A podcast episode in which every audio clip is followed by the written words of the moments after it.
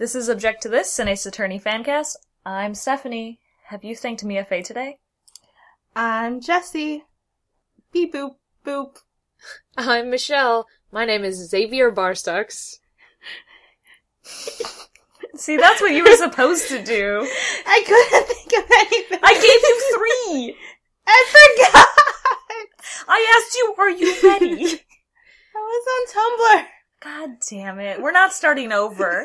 We don't start over on this show. Are you kidding me, Jessie?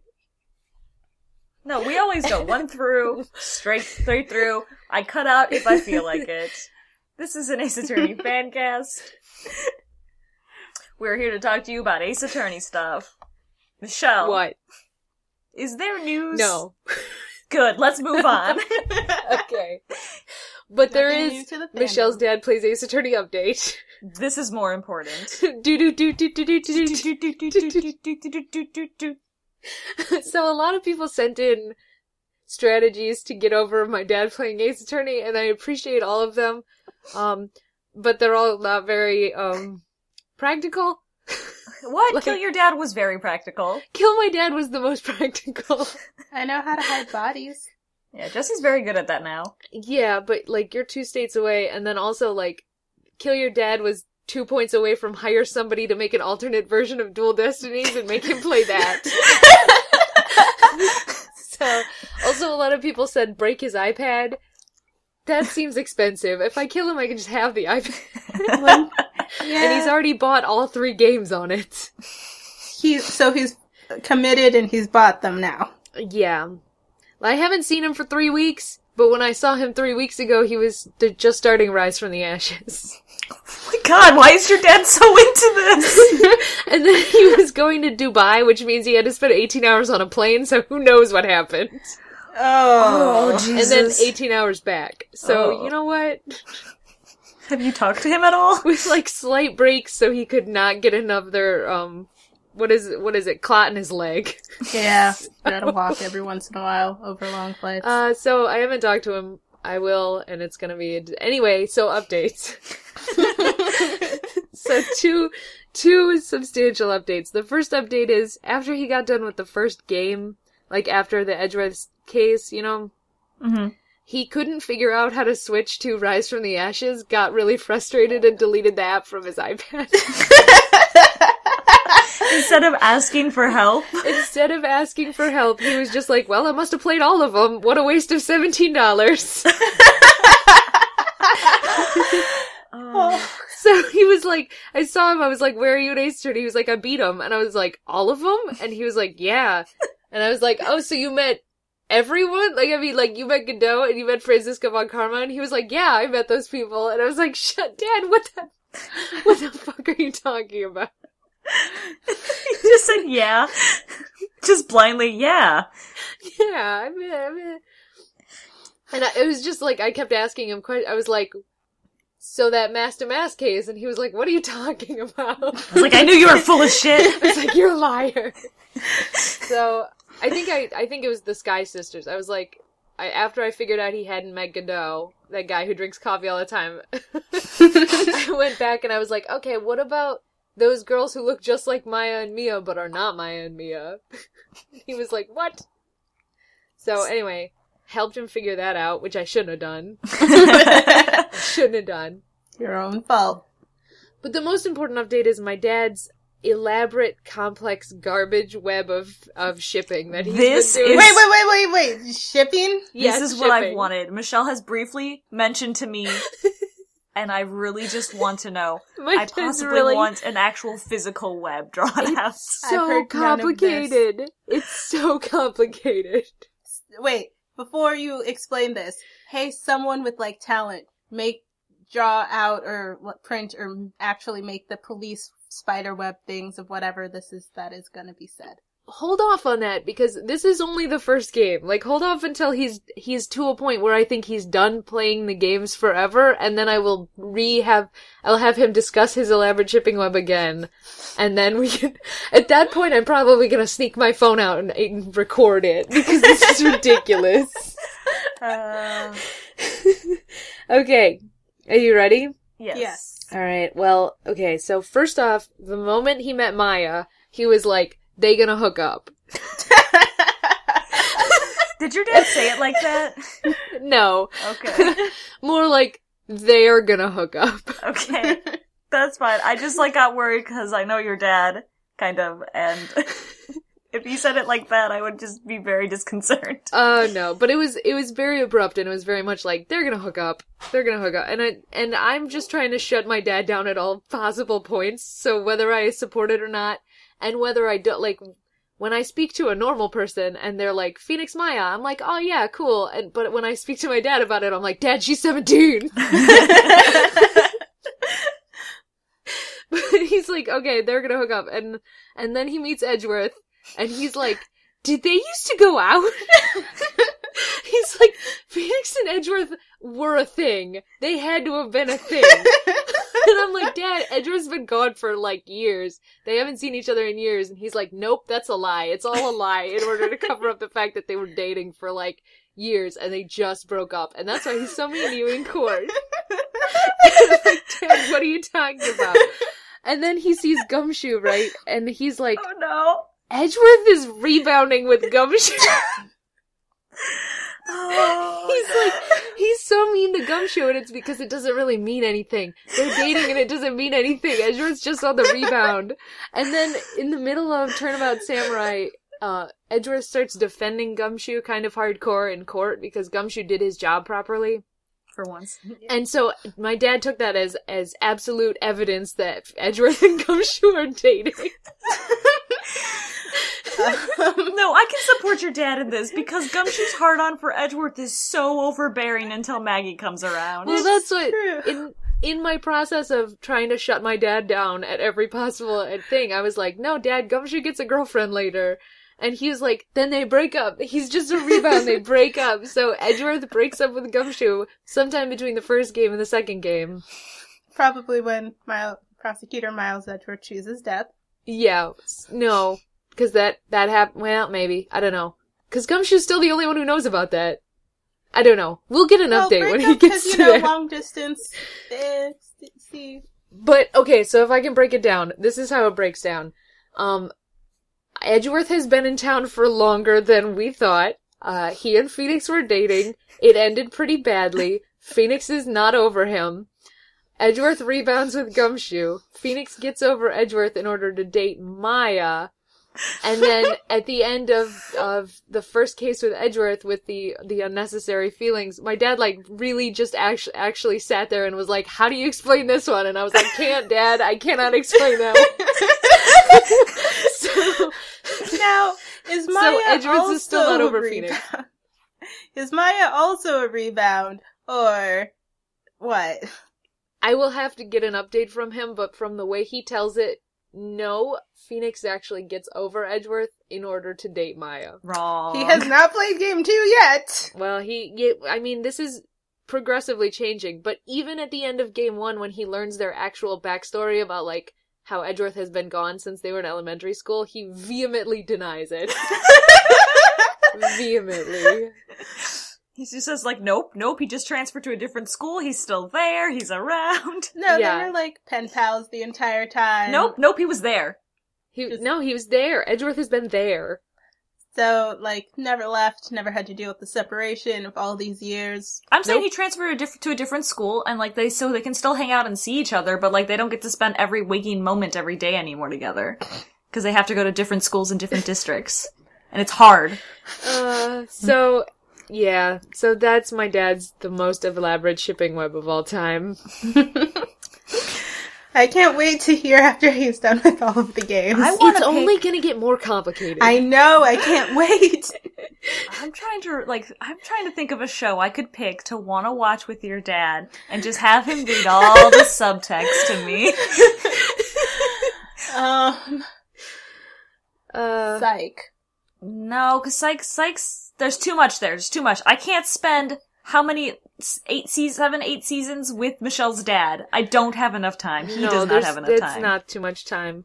But I do want to add, because Map-Up sent in that it sounds like, because I'm basically Trucy, he was like, well, Michelle's dad is Hobo Phoenix. No, I mean, like, Map-Up gave us two solutions, which was, like, totally integrate him into the fandom or keep him as far away from the fandom as humanly possible, and it has to be the second one. He's gonna destroy the world with this horrible shipping web. Can't do it. What if your dad starts cosplaying, though, Michelle? No, he would. He's too old like to be. Who would he be? Stephanie knows what my dad looks like. For those who he's got a beard. It's mostly white. Yeah, you know who's got a beard? The judge. Not that long. Not that big a beard. No, but you know who else has got facial hair? Hobo? Is that what you want? No. Maggie Fee. Maggie Fee. He could be your grandpa. He also doesn't have that much beard. It's like. No, I know. That just leaves you with Sparks Brushel, though. I hope you know that. No. There are other characters, let's see. I don't think he could... He could grow an ugly mustache like my uncle did and be Valiant. He could. He could also be Gant, Michelle. Gant doesn't have facial hair. Yes, he does. He's got a weird beard. Does Gant have a weird beard? Yeah. This is distressing. We're looking at it right now. Let me click the official What art. Kind of weird beard? We talking like someone glued like an upside down seashell on his chin. See, no, cause, I don't think it'd work. Cause my dad has had this beard since Stefan was born, and Stefan is my older brother. Like, I don't think this beard ain't going nowhere. He also thinks he has no chin, so he won't shave the beard because he needs it to protect the fact that he has no chin. Okay, fine, he can do Larry. It's not happening, you guys. It's not happening. Oh, fuck, what's that guy name? What's his name? I can never say it. Caracas Alba? The ambassador guy. Yeah, he's got a gross beard. He's got like a weird Obi-Wan Kenobi segmented beard from Attack of the Clones. Like, that's not gonna work. That's not real. So? Your dad can get a beard weave. I don't understand your problems here. Either that or he goes as Professor Means. No! God, why can't your dad just go as the masked wrestler from Dual Destinies? Why can't he beat the Great Ninetales? Because my dad's shoulders are, like, not broad enough. Bodysuit. I don't care. I want your dad to be the Great Ninetales. This is a problem. Great Ninetales was mostly shirtless. You guys... If he's doing full bodysuit, he should be Steel Samurai. You guys are not staying strong enough. You're, like, getting my dad's Stockholm Syndrome. Stop. This is not a good thing. No. This is not okay. Like, stop it. Fine. Because if he gets indoctrinated in this fandom, as was the other possibility from Map-Up, what's he gonna find? This fucking podcast, you guys. And then he'll want to be a guest on it. No, he won't. I'm already going to record it without his permission. That's legal, future lawyer Michelle. It's not. Your dad. Well, it is because it's a private conversation and I live in Michigan. Ha ha. Is that like, I don't know, law? Okay. No, we'll go with it. Okay, so, I mean, yeah, we just can't let him find this podcast. We can't. Your dad doesn't Tumblr. Yeah. No, he doesn't Tumblr. Does he podcast? Like, listen to podcast? I've tried to get him to listen to podcasts that he'd like, and he doesn't. So... Yeah, so he's not going to listen to this. Well, I didn't think he'd play Ace Attorney either. He would listen to all of our elaborate shipping, and he would just tell Michelle how she's wrong, because he would get no better joy than doing that. That is true. If I know something about Michelle's dad, it's Michelle's dad likes to argue with her. Or debate. That's true. Be an intellect with. That's very true. So anyway, thanks for that update. Yeah, well, thanks everybody who sent in about my dad and the fandom. I'll keep you guys updated. There were some really good ones in there, Michelle. Like, there were some pretty good ones. There were some pretty good ones. Do you want to read some of them? Attack on Cutie said go undercover and only use their Japanese names. That was a pretty feasible option. Yeah, and also protect Apollo Justice at all costs, since he can't possibly play that. Yeah, that's true. He can't play that. And he can't have it because you don't. Yeah. Red Diamond 002 said, say that they've made it illegal, which is plausible because I'm gonna graduate from law school. Hey, did you know this Ace Attorney game's illegal? Don't play it anymore. There's been a massive recall. Reverse psychology was a suggestion from email Rachel Ace Clone, but it hasn't been working because I've been trying so hard. I've been like, every time he says something, I've been like, Dad, that's dumb. You're dumb. It's not working. Well, see, that's a problem. You're antagonizing your dad. He wants to prove he's not dumb. And that's not reverse psychology, because reverse psychology is, yeah, do this. Come on, do it, so that he'll decide not to do it. You're only on that case? You haven't found it yet? You don't know who killed him yet? Really, Dad? Well, I have still been helping him play them. Like, I helped him reinstall the app on his iPad and find the new cases. Yeah. Which, you're to blame for that. I know. Well, I can't win. I can't win. See, that's the end. The end game is I have to convert fandoms. I can't be in this fandom anymore. If you can't be in this fandom, we don't have a podcast anymore. I mean, I'll still be around. It's not the same, Jessie. Jessie's trying to take over again. Jessie wants to own her own Max Fun network. I mean, her own network. So she's just going to take this one.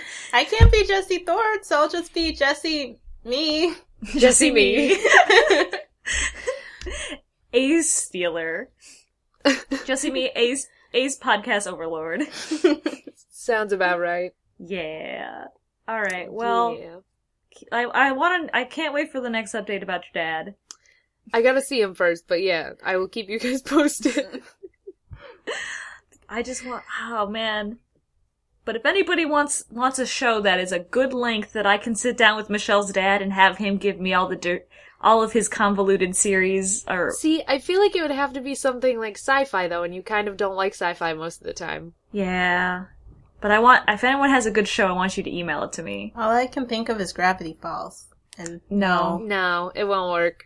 He won't sit down for a cartoon, I feel. No, he doesn't. Although I did walk in one time and he was watching Star Wars The Clone Wars, and it took me a second. I was like, are you watching Clone Wars? And then I walked away and I came back and it was off. So I think my dad's been secret watching Star Wars The Clone Wars. Okay, so that was Michelle's dad. Now I guess we have other stuff to talk about. We do. Such as? We do have other stuff to talk about. Well, we can talk about some stuff that people sent in. Just like little discussion topics. Or we can talk about the space case, because everyone's really mad at us for never finishing our discussion of this. I told you we didn't finish that. Michelle thought we finished it, and no, we didn't. I still have my notes. And particularly Jenna Dark Knight, took time out of her productive, amazing, badass life to come back and be like, I wanted beefs for space case. Come on. We should probably talk about space case. So we could do that, or this, around Halloween, one of the people from the English translation team made a post on the Capcom Unity, and it had a lot of really interesting information about everything you could ever dream, and so we could talk about all those. Yeah, I want to hold off space case. I want to really talk about that Capcom Unity thing. Okay, let's talk about that Capcom Unity thing. Yeah, just because it was amazing. It was, yeah. I didn't read all of it because I wanted you to read it to me on air so you could have my live reactions. Okay, I'm not gonna read all of it. But I just excerpted some stuff, so some interesting stuff. Okay. So, this is really, really badass, but a lot of it, I reblogged it on the Tumblr, so... Good. If it hasn't shown up yet, it will in the queue eventually. That sometime in 6 months. No, but, this queue is not that long. Oh, well, that's good. So some of the stuff is from Shu Takumi, and some of the stuff is from the English localization team, and it's hard to tell what is what. So I think we're just gonna have to refer to all of this as, Voice of God says. Because it's hard to tell what. None of it is necessarily canon. Because it's all, creator information, but it can easily be canon. So, okay. First things first is they know about how everyone ships Phoenix and Edgeworth. Well, I'm glad they know. I mean, it's hard not to. So there's this quote from Shu Takumi that's talking about how Edgeworth is really the protagonist of the first game because basically everything exists, Turnabout Samurai exists for his sake, and then the fourth case is rekindling the relationship between him and Phoenix, And Shu Takumi says, I tried to paint a picture of the intensely strong bond of friendship that two men can share, but I wonder if that's what people got out of it. There seems to be those who would suggest that Phoenix and Edgeworth's intensely strong bond is more of an intensely passionate bond of sorts. So he knows, which we knew already, because they've been doing a lot of ship teas for the entire series. All of it. Yeah. All of it. Yeah. But more fun facts. Maya was originally going to be a lawyer in training who is preparing to take the bar exam. Huh. I'm glad they changed that. Yeah, I am too. So she is so much better as not a lawyer. Yeah, well, I mean, like, that game had potential to get really boring. Yeah. Because what if they started just talking about laws and codes and things that Comal and Michelle sometimes talk about, and I go, guys. Yeah. But also, like, that's kind of what Athena is, so I'm glad, like, they waited and let us meet Phoenix before we met Athena, you know what I mean? Yeah, I mean, like, I think Athena, like, happened naturally where we're like, oh, hey, we finally got a lawyer assistant, that makes sense. It was about time. Not like, yeah, you know, we always have lawyer assistants, why do we have an assistant that's a magician now? That's stupid, you know, like... To be fair, Francisca was an assistant for a small amount of time, and she was a lawyer assistant, almost lawyer assistant. Yeah, but like that was 12. game like 3 or 4, you know, like, that happened after the OG trilogy, you know? That's true. Yeah. So they explained that Gumshoe's pencil behind his ear was left over from when he was originally gonna be, like, a big fan of horse racing. Huh. So I guess he was originally just gonna gamble all his money away instead of actually being poor. I like it better that he didn't gamble all of his money away. Yeah, I mean, a lot of these are wise decisions. Yeah, but you could also, like, within the OG trilogy, you can construct a theory that, like, Gumshoe does secretly gamble all his money away. Yeah, if you want to think of that. Just like my wonderful theory of Gumshoe and Maggie and their sons off in the... Yeah, someplace. You talked about this already. Let's move on. Jesse will mention it every episode until it becomes canon. Someday! Yeah, because Capcom totally listens to this podcast to write down their ideas. If only they did, we'd have so much better stuff that they'd sell us. That's pretty much all we want. But yeah, anyway, more stuff. Jake Marshall is the parallel of Godot in the Rise from the Ashes trilogy, which I really wanted to bring up because does this mean that Lana and Jake is canon? I'm in love. My heart.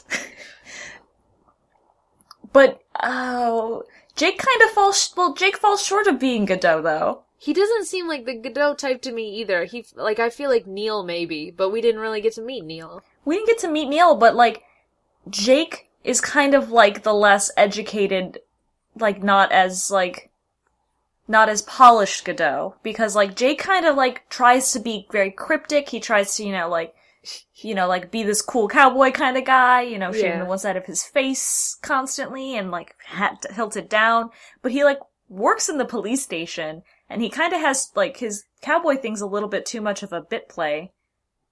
Yeah, that's true. And so I think that, like, with Godot, he's just so suave, he's polished, he's put together, he's enigmatic, not just cryptic. He's got magic coffee. You know, but we also just get so much... We're gonna get to that. We just get so much more of Godot than we do of Jake. We only get one case of Jake. But I want him to be with Lana! It's hard for me, because it just makes me wonder. Because there's a lot of ships for Lana, considering she's only in one case.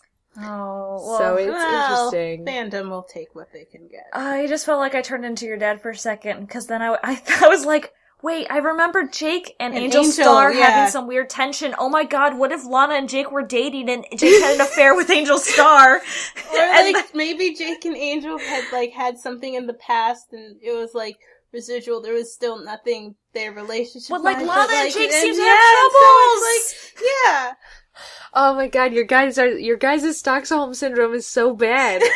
Like, stop it, because pretty soon you're gonna agree with my dad about everything. Speaking of Jake, all of the cacti in the So in Jake Marshall's Marshall Station, where the doors are closed, all of the cacti have names like Billy, Bogey, and Marilyn. No Jim? There's no Cactus Jim? No Jim. No Cacti Jim. Oh, damn. So close. Very close. There's only three cacti in there? They just said like. So if you want to go and see if there's more cacti and then name one Jim. I'm naming one of them Jim. Then you can do that. But what a nerd, okay? What a nerd, that Jake Marshall. Shut up, it's beautiful. He's the Godot parallel. Does Godot have names for his mugs? Yes. Like Marilyn?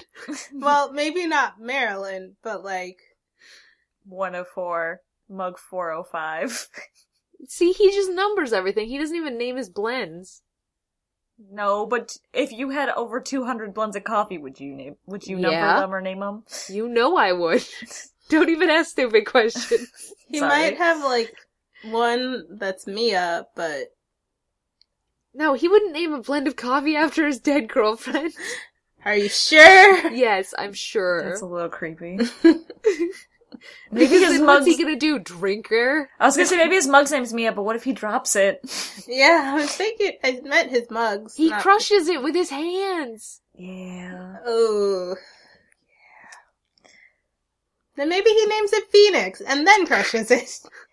Yeah. So now we have a Godot mug named Phoenix, and Manfred's granddaughter's dog named Phoenix. Yep. Yes. And Phoenix named Phoenix. Mm-hmm. Mm-hmm. Mm-hmm. All right. And Fox, the Phoenix named Fox. That's a different podcast. Yes, that I've been listening to. Still not my podcast. Next one. So, more on Godot. Godot was originally going to drink bourbon, whiskey, and smoke cigars. To match his hard-boiled image. But then they realized that this was a bad influence on children, so they switched to coffee. Because coffee is a much better influence on children. Can you imagine him drinking, like, hardcore drinking in the middle of course? Yes. I'm trying to imagine him... Who's to say that coffee is... It doesn't say cigars, it could be cigarettes, it just says smoke. Who's to say his coffee isn't, like, laced with some booze, like my current drink of Kahlua. I don't feel like the Godot that we have would lace his coffee. The Godot we have would not. I'm just trying to think if we had... current Godot with full visor, I can't picture him smoking cigars, but I can picture him smoking cigarettes. Yeah, it just says smoke, so it could have been cigarettes. Do you want me to tell you all three of the beta localization names for Godot, or should I just keep introducing myself as them? I'll keep introducing yourself at them, but what was the first one again you already said? I think I said Xavier Barstux. Yes, you did. So who came up with that name? A joker. Some joker in the translation team. Like, they're not even... That's not even the worst one. Like, of the three that I have before me, aside from Diego Armando, I think Xavier Barstux is the best alternative. Wow. Oh, way to drop the ball. No, they didn't. They did great. Oh, because they didn't name him that. They named him Diego Armando. Which was good. Yes. Diego Armando. I also love you too much.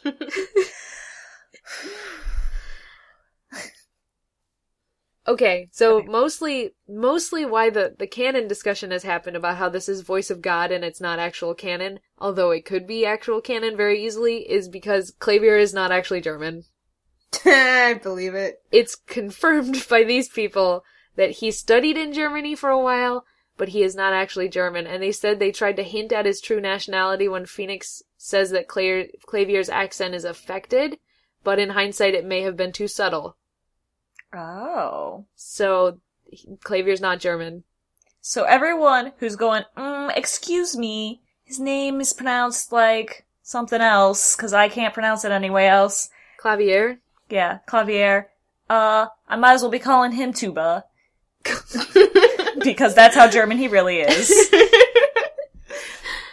Yeah, so I don't know. I think that's interesting, because it means also Christoph's not German. Yeah. I believe that a lot more. But their parents named them Klavier and Christoph. So their parents had a fetish. Yeah. That's or, like, really heritage. I mean, maybe they're second gen, but, like, damn, son. Yeah, so, I mean, this is, like, Voice of God thing, like, is really interesting because we get the fun facts about, like, you know, beloved characters, and then they drop this bombshell on us. And then they drop this bombshell. Which, like, you could, I mean, like, when I first started playing the games, I kind of didn't think he was actually German until, like, no one debunked that in game, that he wasn't actually German, because I feel like most German people don't go around going, Achtung, baby! Ja, ja, Achtung. Ja, ja, ja. Like, I mean, like, I thought it was all part of his rock star image to pretend to be part German, but then he never dropped the facade. He didn't even drop it when he stopped being a rock star in Dual Destinies. No. Well, by then he might have just been so used to doing it, because he's been doing it since he was, like, what, 18? He got his badge at 17. So, yeah. He's been a rock star since at least then. But, well, yeah, I mean, but I mean, he got his badge where Germany, so... Yeah, so you can go study abroad. Well, that's what Athena did, but it's like, well, damn, Germany, stop just giving any rando who waltzes into your country a badge. Stop it. Ace Attorney Germany. Like, Jesus. Now, I don't remember if it was from the same thing, but wasn't there from the translation team the note about Japanifornia? Yeah, that's the big one I have next. Okay. So, go ahead. So, they said... This is by Janet... Oh, geez, I, like, figured out how to pronounce her last name and then I lost it. It's HSU. I think it's Sue. So Janet Hsu.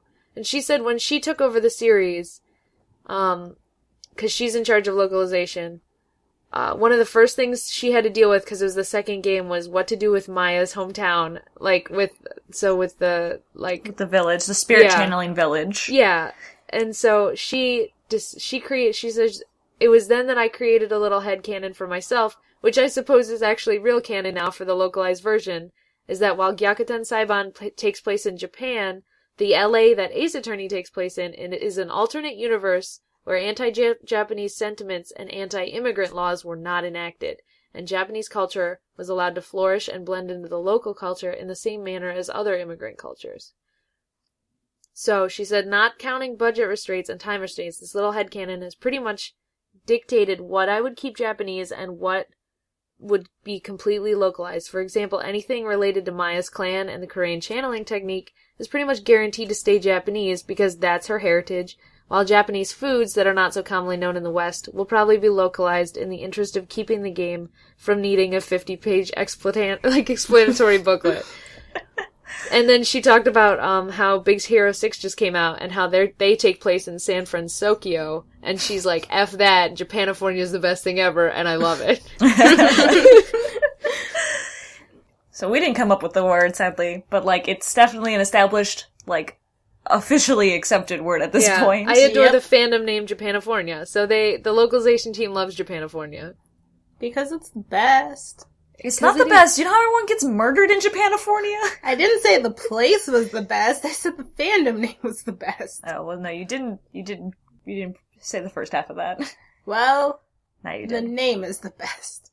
Yeah, so I think that's really super cool. I also really like the thought that she took in to say, like, to think about actual U.S. history. Yeah, I do really like that. Especially because it's not so far in the future. Like, we have to have a reason that, like... The world is so different, and this being one of them is really cool. Yeah.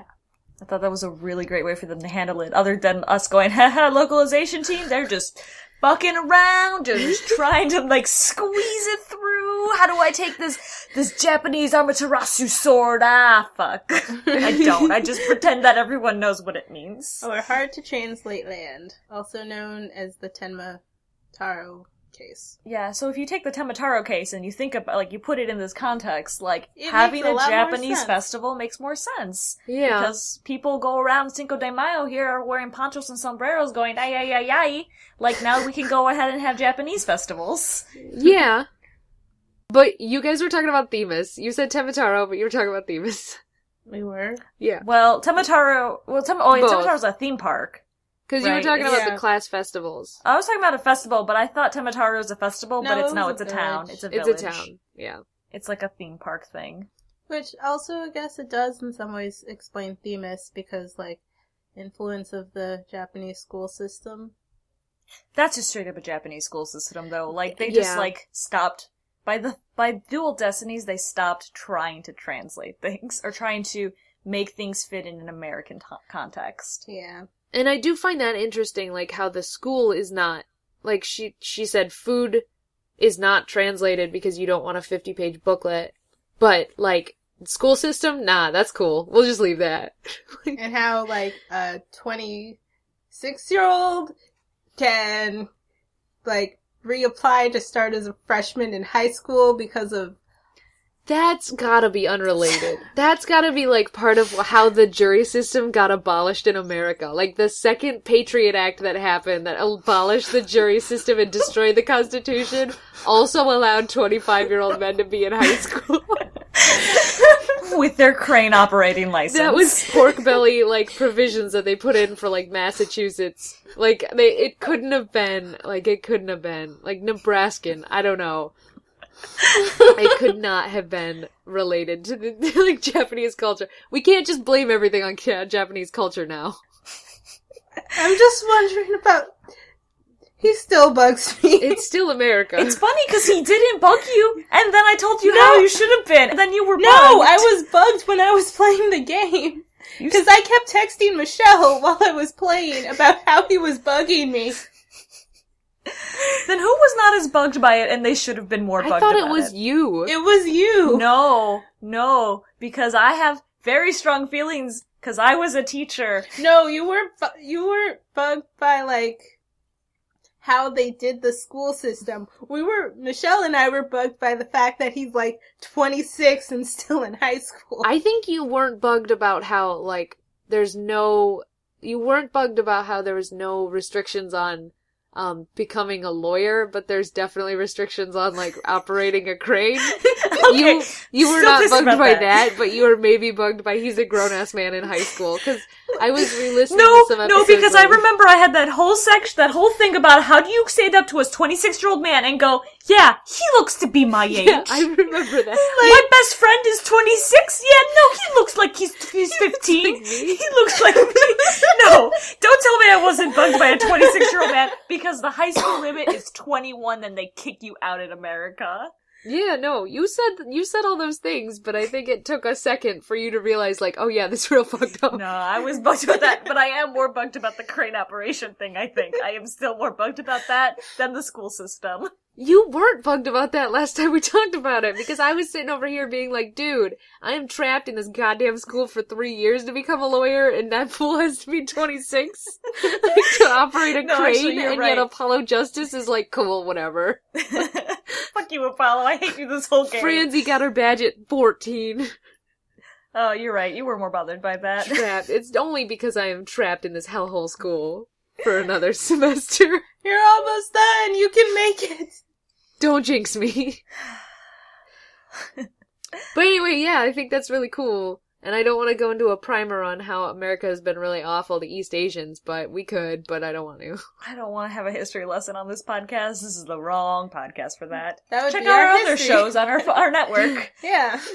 But I do want to mention that, like, it was, like, even with the World War II and the internment camps and everything, like, Before that, we had for years and years, back when we were still being racist against Italians and Irish, we had quotas. We had immigration quotas, and the harshest immigration quotas were on China. Yeah.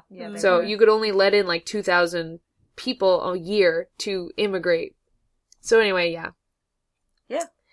That was, like, a really super interesting article, and I'm really glad, like, it exists. Yeah, everyone should go look at that. It's the Capcom Unity article by Janet Hsu, and then, like, whenever it gets reblogged on the Tumblr.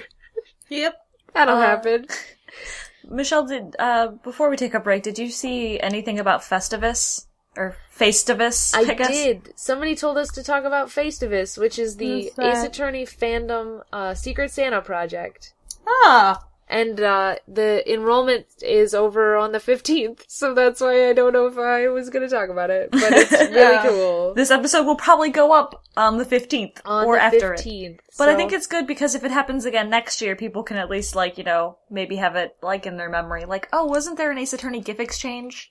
Yeah, and I don't know if that's through court records or if it's just on Tumblr. Do you have anything about that? I just, like, I have FaceTivus.tumblr.com/rules, like, tabbed. Cool.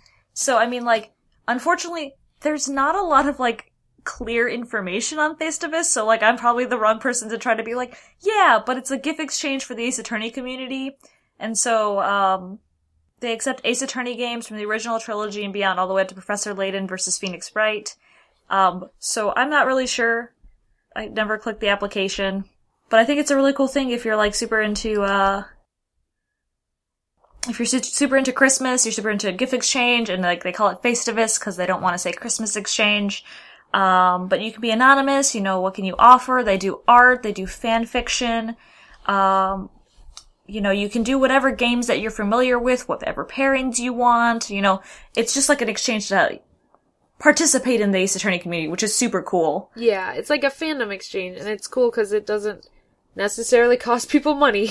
Yeah, it's just like, you know, being an active participant. And we're probably not participating because we're all in grad schools of different kind, so, yeah. So, if you're hearing this, at least on November 15th, you can check out FaceTivus. Yeah, do FaceTivus. You can do that, especially, you know, you just, because you all love Ace Attorney because you're listening to this. And if you're listening to this sometime recently, and, you know, not the 15th or the 15th, you can check out Michelle's sweet stuff on Desert Bus, but you don't know her name, so no. Good luck finding out which one it is. Unless it says Michelle on it. Does the silent auction even have your name on there, Michelle? No, for some reason my craft is up there anonymously, which is weird, because, like, I wrote the whole thing, so I don't know why it's anonymous, but mine is the Bastion City Crest. Yeah, so you can go look at how sweet that looks. Just go watch Desert Bus, because I love it so much, and I don't know why. Do you want to tell people what Desert Bus actually is? So much. So... This sketch comedy group up in Canada every year does a charity event for Child's Play, which is a charity which gives, like, entertainment systems to kids in hospitals or shelters, like domestic violence shelters and stuff like that. So Desert Bus, it's called Desert Bus for Hope. This group does it, and they play the worst video game of all time, which is where you drive a bus in real time from Tucson, Arizona to Las Vegas, Nevada. It takes 8 hours, and it takes 8 hours to play it, and there's no pause button, and the bus constantly lists to the right, so they have to course correct every minute, so you actually have to actually play the game. And the road, like, none of... The landscape doesn't change. Nothing changes. And you can crash and it's like game over, right? You can crash and it's not game over. You have to wait in real time for the tow truck to come get you from Phoenix, Arizona. So if you crash, you drove for 6 hours, you have to wait for 6 hours for the tow truck to get to you and wait for 6 hours for it to tow you back to Phoenix. Or Tucson or whatever. Oh my god. So anyway, like, that sounds like the worst game ever, right? Well, right now they have to play it for 80 hours straight. And every time you donate, like, the hourage goes up. So usually they end up playing it for a week straight. And so they have to do a lot of other stuff to fill the time. And it's usually hilarious. And there's, like, all sorts of prizes and giveaways and auctions. And anyway, that's what I'm going to be doing for this whole damn week. So starting Friday, I'm just going to have Desert Bus up constantly. So it's Desert Bus for Hope, and it's desertbus.org, and if you're a nerd and that sounds funny at all to you, watching a bunch of sketch comics play the worst video game of all time, yeah, go watch Desert Bus. I might have to do that when I run out of podcasts. Podcasts can wait. Desert Bus is once a year, Jesse. It's true. Desert Bus is my favorite holiday in November. I will probably be out of podcasts by Friday, so... 12th, 14th. So it starts on the 14th.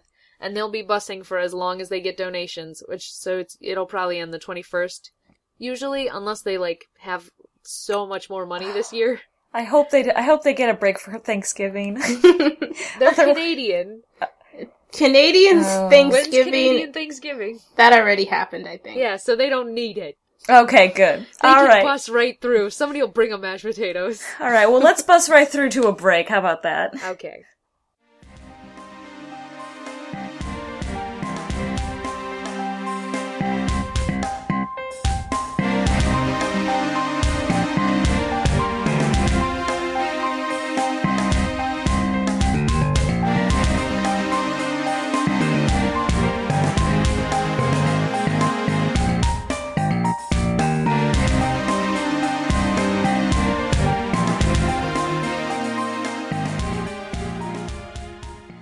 And we're back. I'm Stephanie. Harpoon, posane, piano, tuba.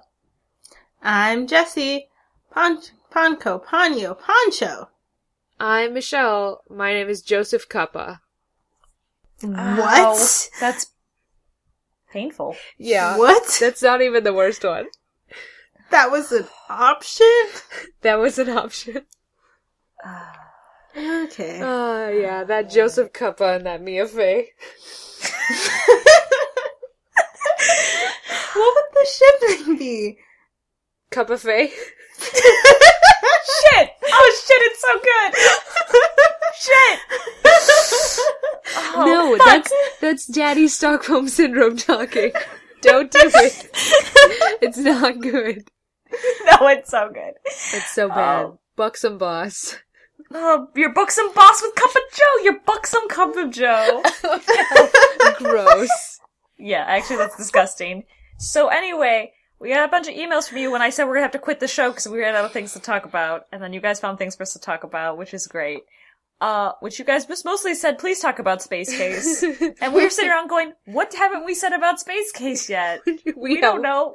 We thought we said everything. Yeah, that 30-second break was just 45 minutes of us being like, what do we talk about Space Case? And you think that's an exaggeration. It's not. It's not.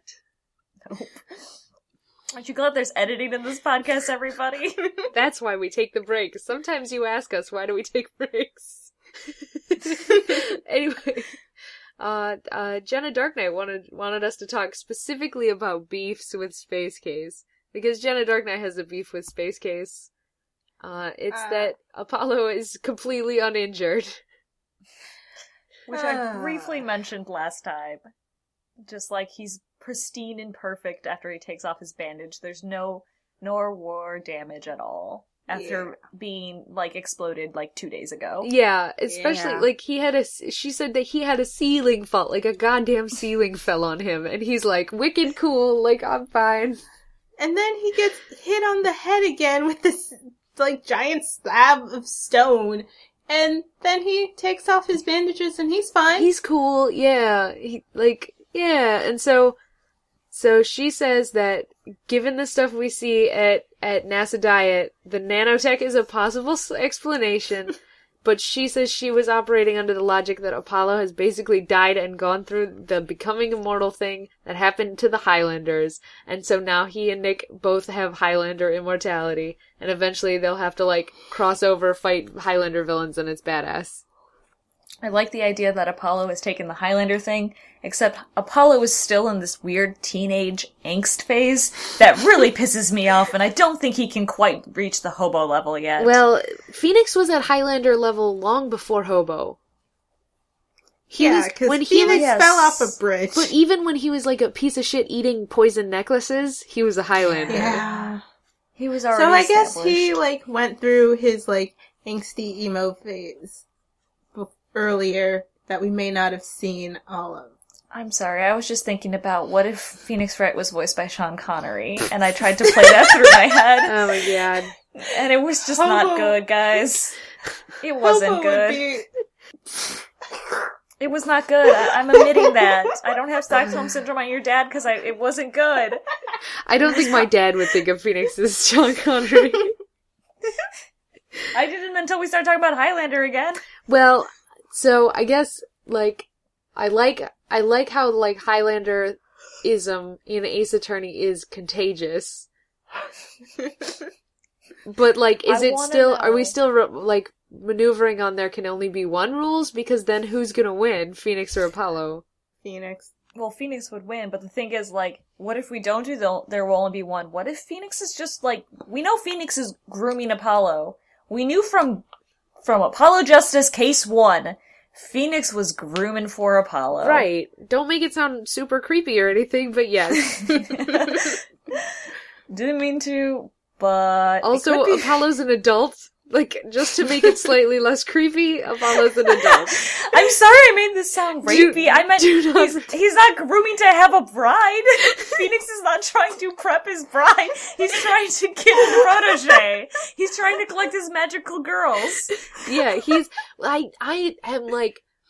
I want to know what the hell Phoenix is up to with his, like, group of magical girl tiny lawyers. Like, what? He's getting them so he can be Charlie from Charlie's Angels. Well, then he's got enough already. The Chocolate Factory. God. I mean, he could do that, too, and make them on a maze so he can kill the children. But I like Charlie from Charlie's Angels better, because then he sends them off on random missions. And they're just confused and don't know exactly what's going on. That's Ace Attorney! Yeah, so he's Charlie from Charlie's Angel. That's his, like, goal in life. He watched that show as a kid and decided that's what he was going to do. Or he watched the one movie remake series. I don't remember that. Lucy Liu was in it. That's all that matters. Yeah, yeah, she was. Lucy Liu is good in it, too. Lucy Liu's good in everything. That anyway, is true. Anyway, so I think what he's trying to do is he's trying to, like, I thought maybe he was trying to prep his next Highlander, because while Phoenix Hibohoro is, like, omniscient and, like, very Highlander, maybe he wants to retire. I don't think but then, like, I feel like he would need Apollo to cut off his head to actually obtain all of his power. Yeah, I mean, that's like, if there could really only be one and Phoenix wants to retire, it's because he's old and slow, his Highlander game is not on point anymore, and Apollo is a young, strong Highlander who will kill him, take the place, his rightful place as Highlander. Or, Phoenix is still on point, and he's just lazy and wants to take a break for a while so he can have Apollo, like, do things so that he can, like, take a vacation somewhere. Well, then why do you get his badge back? And then he can come back whenever he wants. I don't know. He got his badge back because Apollo's not ready. He's too angsty. That's the problem. He had to get it back because the jury system fell through. That didn't happen. Remember that? Right. No, I don't. No one remembers that. It didn't happen. Sorry. His plan A fell through, so now he's got to go back to plan B, which is to become a lawyer for a little longer, because Apollo's not ready yet. I think that's what it is. Apollo kind of proves to himself by leaving the group and trying to figure out things his own way, and learning things just as fast as we do with and without the agency, that he's not ready yet. He has to go through his rebellious teenage phase and come back and then be, you know, then have character progression. Yeah, if anything, it's like Apollo's going sort of rogue and getting out there and figuring out that he's a piece of shit has demonstrated that Phoenix has actually not, if you're, groomed him properly, because he did not give him any of Mia's training. Well, no, he doesn't because when Athena's in court, she starts crying. He's like, it's okay to cry. And in my notes, I have a thing that says, no, Phoenix, you've learned nothing. A lawyer can't cry till it's all over. To be fair, that was a Diego Armando rule, but yeah, it's true. Like, Phoenix he's treating Athena like not like a lawyer at that point, but like a client. Yeah. A lawyer doesn't cry until it's all over, but the client who fucking cares. The client's screwed, so cry, because you might be killed tomorrow. Because you might be dead. Wasn't she the client for that case? She was, but she was also, like, in need of being being together and being a lawyer. Yeah. So basically, Phoenix has failed, because he's trained neither Apollo nor Athena in Mia's teachings. Yeah. I remember seeing a comic online that was, like, you know, like, at the end of Trials and Tribulations, Phoenix Mia's like, all right, Phoenix, I'm gonna leave you now, and, like, you know, good luck and everything. And he's like, oh, thank you, Mia. And then, like, it's, like, 5 years later or 7 years later, and he's a hobo now, and she's like, yeah, so, you know, I just kind of immediately lost my badge and stuff. And she's, like, in the background going, like, Urgh. I saw that. I love that comic. I have not seen that. I want to see it. Oh, man. It's just, like, it's the pinnacle. Like, I saw that, and I'm like, yeah. Fucking if I was Mia, I'd be pissed at Phoenix, too. Did either of you reblog it? Not recently. Not in the recent time, but, like, I've seen it before. I'll never find it. I'll probably see it someday. But yeah, I mean, it's true. It's like he's basically, I mean, he's not, I mean, he was a little busy, but he has not gotten his shit together and taught people how to be lawyers. Yeah, and I mean, Phoenix has always kind of kept us in the dark of the, what's his plan? We know he's collecting small magical children and lawyers and, you know. His plan's to rule the world or something. I don't think it is, though. I know he wants a quiet retirement with Edgy. Like, I know that's the projected end goal, is for everything to be fine and he can sit back and drink his wine with Edgeworth. Then he wants to better the system, and he's not sure exactly how, so he's like, well, if I get these lawyer kids that have magical powers, I'm sure it'll work out somehow. I don't know if he still wants to better the system, though, because at this point he's still just doing damage control from his own 3-year stint as a lawyer, because the Dark Age of the Law was his fault. Which is bullshit, it was Manfred's fault. It was, I mean, okay. That's true, but, like, Phoenix and Blackwell triggered the Dark Age of the Law, so Phoenix is still doing damage control. Okay, so his plan reads as such. Step 1, collect magical children. Right. Step 2, question mark, question mark, question mark. Step 3, profit and retire with Edgeworth. That's pretty much where we're at. That's why, so email Rachel Ace Clone sent in and was like, do you guys want a sequel? Yeah, I want a sequel, because what the fuck is Phoenix doing? Like, what is his end game? I want to know. I need to know why he is collecting magical young adults. I need to know what he's doing, and I need to know why everyone got brainwashed and forgot the jury system. We answered that question, but we are usually wrong, so I need to know the real reason. I need to know the reason. I also want to see, like, Apollo and Athena be successful. Like, yeah. That's, I do want that. Like, you know, they can use the Phoenix Wright School of Seat of the Pants technique, that's fine, but, like, I want them to see them, like, actually being lawyers and, like, actually making money, and maybe the Right Anything agent isn't where Trucy lives anymore. Yeah, I would like Trucy to have a real house. I would like Apollo and Athena. You mean Edward's apartment? Well, I would like them to not live in the wine cellar anymore. I mean, I know Trucy doesn't, because Edgeworth is not a soulless demon, but, like, anymore. But Phoenix probably still lives down there. Yeah, because he's indignant. But, I mean, like, I just, you know, and I don't want to, maybe I don't need a game starring Phoenix Wright. I'd be aghast, but I don't need a game starring Phoenix Wright.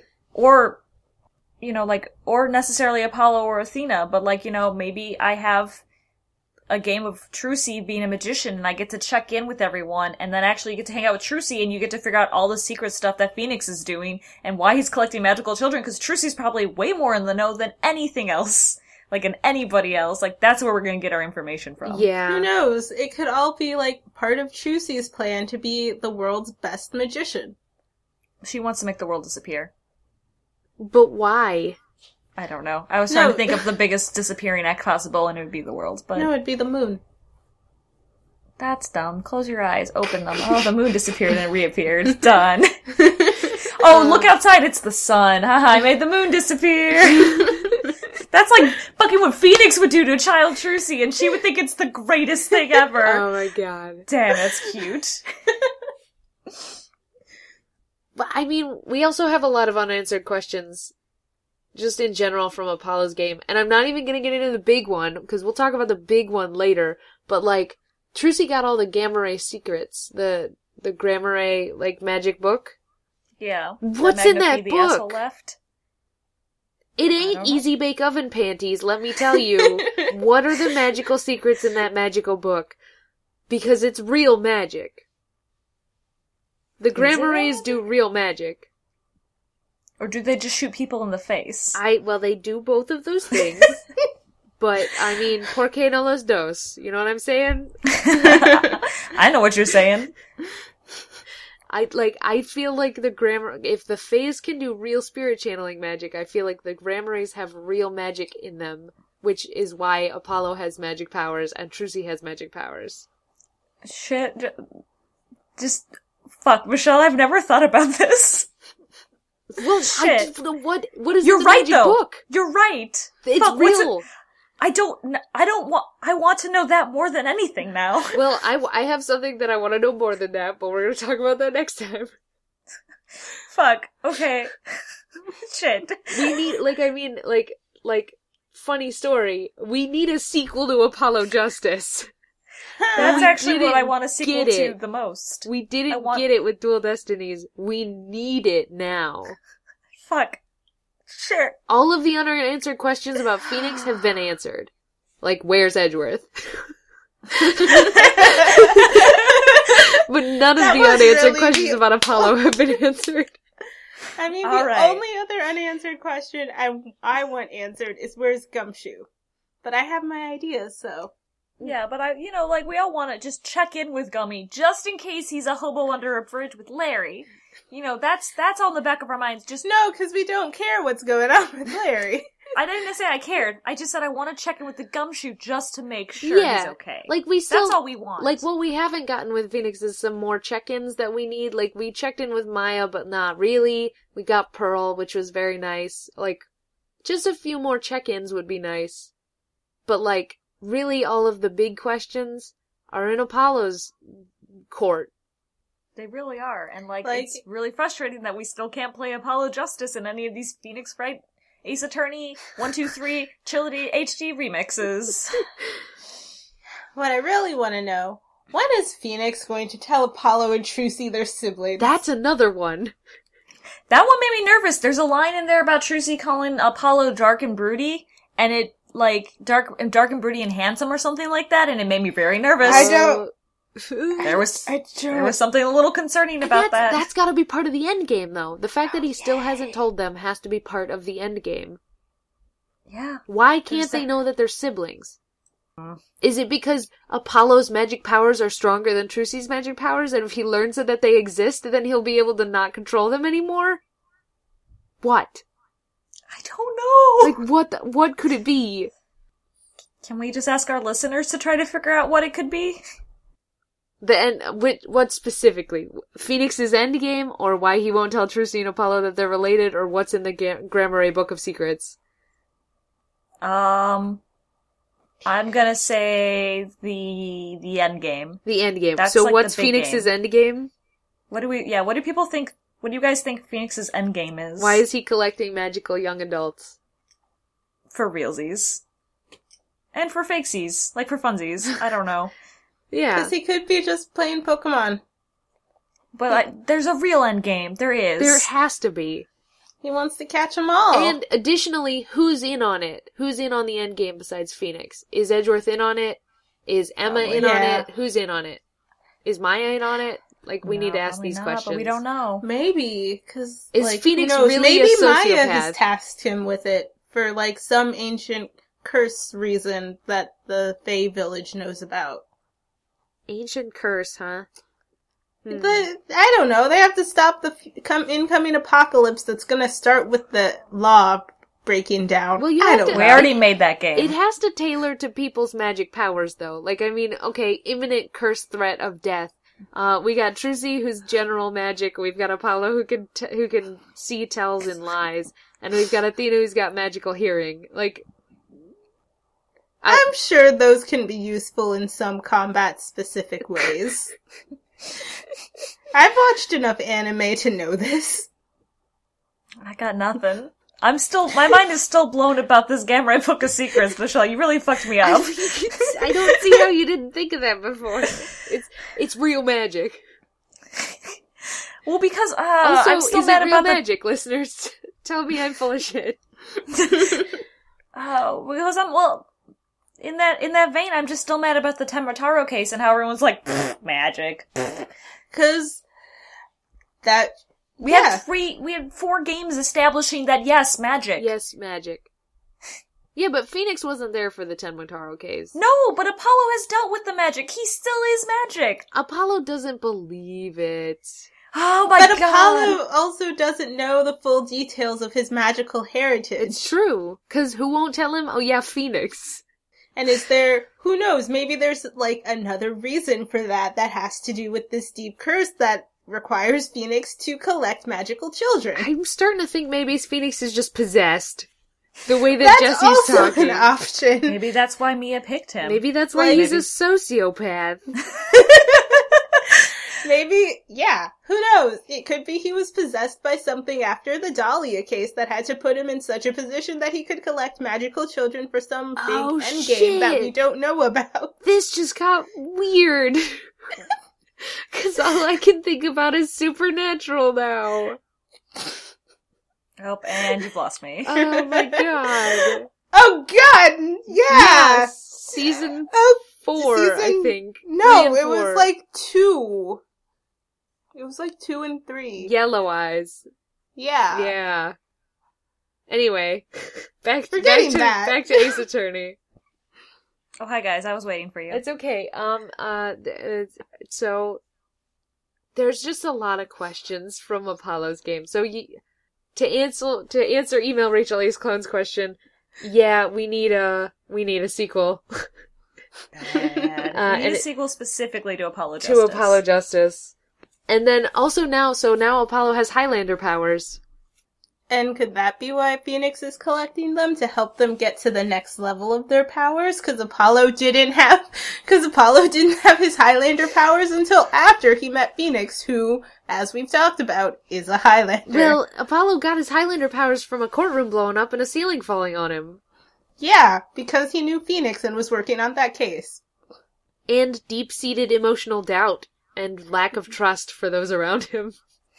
All of these things are necessary for Highlanders. It's like sugar, spice, and everything nice, and Chemical X. Yeah. You need everything to make a Powerpuff Girl. Yes, you do. Yeah, and a girl to have a crush on you. And they have to be in the right quantities. Should we take a break? Yeah. Maybe we'll find answers in the break. All right, 3 hours later. We'll be right back.